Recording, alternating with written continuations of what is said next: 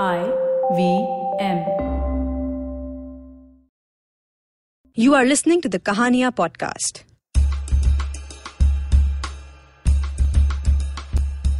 Kahania is a series of open mic storytelling events organized by Tape a Tale. The stories you're about to hear were recorded live. They are told by the people who've lived them. This week, we feature two of these very special and unique tales. Our first story is by Bala Sundaresan and is called I Got Into a Philosophical Argument About Pineapples with My Mom and Learned an Important Life Lesson. अनानास या pineapple आकार, बनावट, सुगंध और स्वाद में अधिकांश फलों से भिन्न है। वो बाहर से कांटेदार और भीतर से मीठा। दोस्तोवस्की के उन पेचीदा किरदारों की तरह, जो कि सतह पर कुछ और अंदर से बिल्कुल कुछ और होते हैं। अनानास को आप रोहिणी सेक्टर 15 में शनिवार और सोमवार को लगने वाले साप्ताहिक बाज़ार में खरीद सकते हैं। ये दिल्ली के उन तमाम बाजारों जैसे हैं जहाँ लौकी से लेकर लॉन्जरी तक सब सामान बिकता है। रिहायशी इलाकों के ज़्यादातर परिवार ऐसे ही बाजारों के माध्यम से अपने फ्रिज भरने का सामान खरीदते हैं। ये काम मेरा परिवार भी बादस्तूर करता है और इस नित्य क्रम में मेरी माँ की भागीदारी, तरकारी परख के खरीदना और मेरे और मेरे बाप की झोला उठाना होती है। कभी कभी मेरी माँ अकेले भी सारी खरीदारी कर लेती हैं और घर आके मुझे और मेरे बाप को आलस के अवगुणों पर भाषण दे डालती हैं। पर उसे एक शनिवार में आलस नहीं कर रहा था। और झोला उठाने की ज़िम्मेदारी बखूबी निभा रहा था। जब मुझे फिलॉसफी का एक अहम पहलू पता चला, मेरी माँ की बदौलत।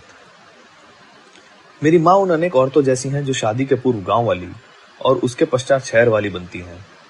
शहर आने और रात को नाइट सूट पहन के सोने के बावजूद भी ऐसी औरतें गाँव वाली सादगी से अपना रिश्ता नहीं तोड़ती। आगे जो आप सुनने वाले हैं, वो तमिल में हुई वार्तालाप का अनुवाद है। अनायास ही उस दिन मेरी माँ ने अनानास को देखा। दाम पता करके मेरी माँ आगे बढ़ गई और आगे की रेडी पर जाके भिंडी छांटने लगी।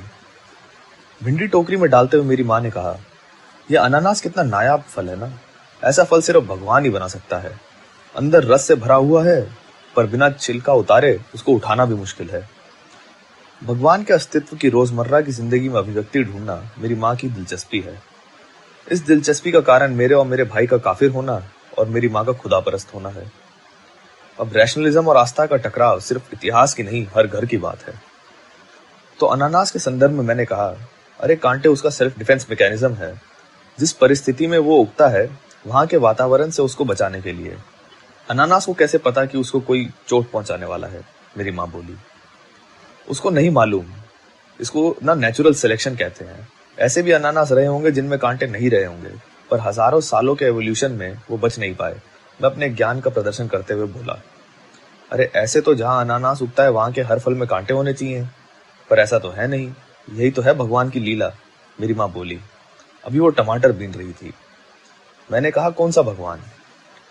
मेरी माँ ने आध्यात्मिक लहजे में कहा, भगवान मतलब अंडम और प्रबंजम। अंडम और प्रबंजम तमिल शब्द हैं, और ये वह तत्व हैं जिनसे पूरा ब्रह्मांड का सृजन हुआ है। संस्कृत में मेरे ख्याल से आत्मन और ब्रह्मन इनके सबसे करीबी सिद्धांत है। विज्ञान में गॉड्स पार्टिकल हो सकता है, जिसको स्टफ़ ऑफ़ द यूनिवर्स भी कहा जाता है। खैर, मुझे पता नहीं था कि अनानास कहाँ उगता है और उसके जैसे वातावरण में और कौन से फल उगते हैं, इसलिए मैं चुप रहा। मेरी माँ पहला राउंड जीत गई थी, पर उनके सवाल खत्म नहीं हुए थे। और ये बताओ, अनानास को खाना चाहिए, ये इंसान को कैसे पता चला? उन्होंने पूछा। मुझे लगा बराबरी करने का ये अच्छा मौका है। अरे, वो खुशबू के कारण। पहले जानवर आकर्षित हुए होंगे, फिर इंसान। तब चाकू नहीं होते होंगे तो तोड़ के देखा होगा, मैंने समझाया। मेरी माँ थोड़ी देर चुप रही। मैं मनी मन अपनी तर्कशीलता पर गर्व करने लगा कि इतने में मेरी माँ बोली, इंसानों और जानवरों ने अच्छी खुशबू वाली चीज़ों को खाना चाहिए, ये कहाँ से सीखा? इसका जवाब था मेरे पास। इंसान का एवोल्यूशन एक समुद्री प्राणी से हुआ है और तब से उसकी इंद्रियाँ इसी प्रकार से विकसित हुई हैं कि वो चीज़ों को इनके माध्यम से परखता है। और खुशबूदार चीज़ों को खाने के लिए उपयुक्त समझना धीरे धीरे सीख गया है। जिससे पहले कि वो ये कहती कि लौकी और टिंडे में तो खुशबू होती नहीं, तब भी हम उन्हें खाते हैं, मैंने कह डाला? क्योंकि दुनिया में हर जगह खुशबूदार चीज़ें नहीं मिलती तो इंसान ने पेड़ पौधे खाने शुरू कर दिए। और उसकी उसे आदत लग गई। इसलिए आप सोचो कि अनानास जैसे फल नायाब होते हैं और हम सारा दिन उन्हें खाते भी नहीं है। अब तो जीत सुनिश्चित लग रही थी और बातों बातों में हम घर तक भी पहुँच गए थे। लेकिन हर एक माँ के पास अपने बेटे को ऐसे मामलों में शिकस्त देने के लिए एक सुदर्शन चक्र ज़रूर होता है। उस पानी वाले जीव को कहाँ से पता चला कि उसको इंसान बनना है? मेरी माँ ने अंतिम वार किया। हक साला। मेरी माँ पूरी बात को अंडे और मुर्गी वाली स्थिति पर पहुँचाने में लगी थी और उसका हल मुझे मालूम भी था। अंडम और प्रबंजम। मेरी माँ मेरी चुप्पी से संतुष्ट होकर घर में दाखिल हुई और मैं मनी मन अनानास को गाली बकता हुआ उनके पीछे पीछे घर पहुँच गया। फिलोसफी का एक अहम पहलू मेरे समझ आ गया था कुछ भी करो अपनी माँ से मत बहस करो That was Bala Sundaresan. Stay tuned because we have one more great story for you after this break.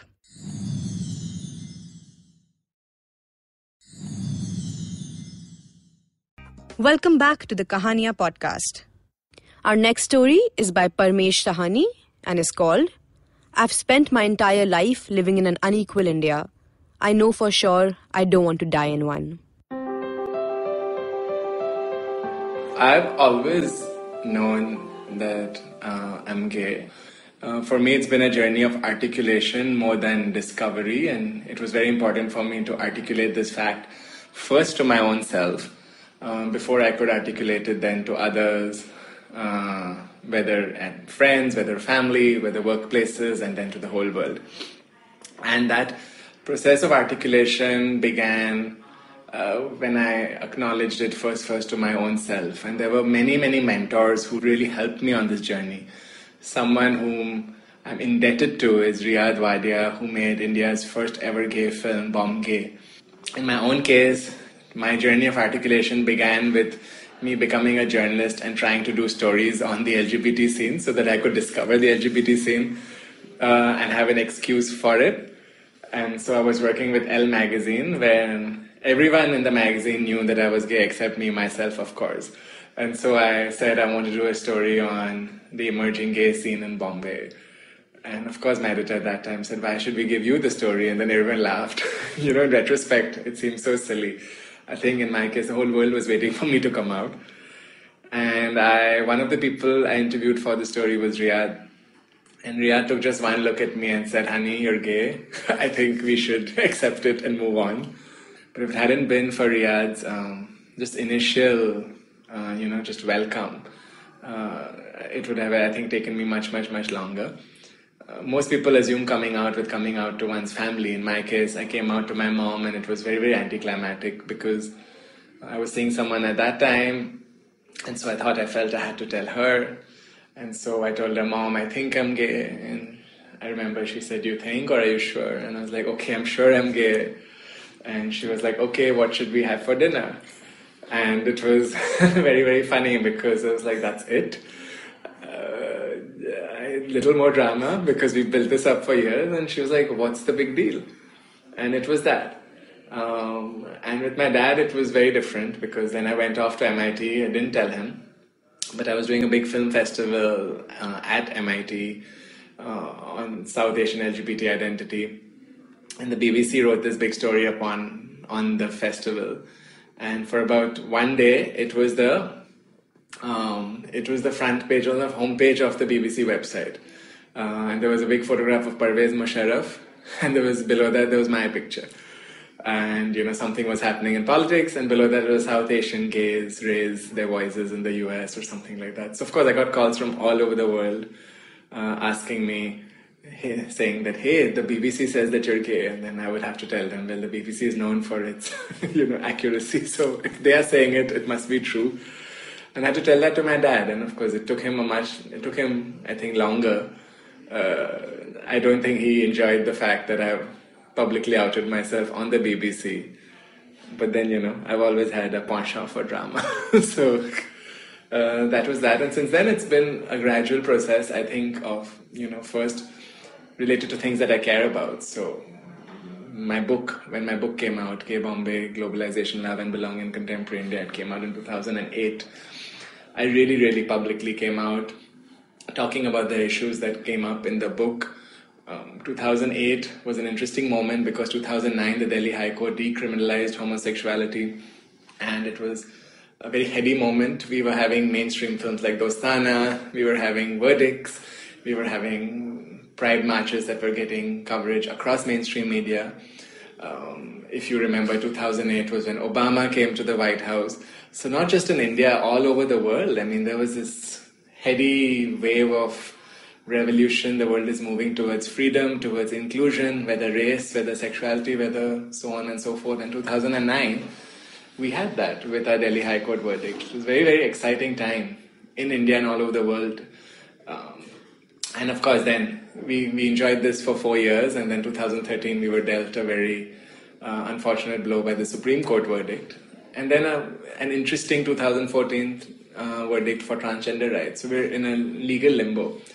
But what I realized during these years is that uh, there need to be multiple kinds of activism. There's so many people working on uh, on activism through health, through law, and other kinds of activism, but there aren't enough people working across other institutions. So whether it's in colleges, whether it's in the workplace, whether it's in changing public perception um, through mainstream media. And I think after the 2013 Supreme Court verdict, everyone realized that it's going to be a long struggle ahead. And while we work on gaining our rights through the courts, and we will for sure, uh, but we also need to work on creating a positive mood in the general atmosphere about LGBT inclusion. And so we really need to work on things uh, with, with mainstream society um, and build these bridges so that we can create an atmosphere of inclusion and equality in our homes, in our workplaces, in our colleges, in society at large, so that when this positive legal verdict comes, as it will, uh, society has already been sensitized to it. So a lot of the work since then has gone into creating these bridges. And one of the things that I've been very proud of doing is to take something that I'm running, which is the Godrej India Culture Lab, which is a free and open public resource for the city that's housed in our Godrej headquarters in Vikhroli, and really help shape that into a platform which is uh, which the LGBT community has adopted as their own safe space. And I think efforts like this um, add to the conversation around inclusion in the country. So it's been it's been an incredible journey of articulation. As I said earlier, I mean, you know, you come out first to yourself, then to others. But I think over the years, it's been a journey of coming out to bigger and bigger audiences uh, and taking this message of inclusion, amplifying it to more and more people.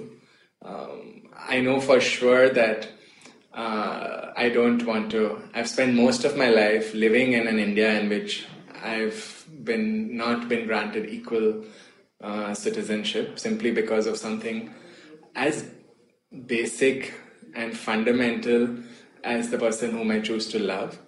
Um, I know for sure that I don't want to die in this unequal India. So I'm going to do whatever it takes to help create this equal India in which anyone should be able to just love the person that they choose to love.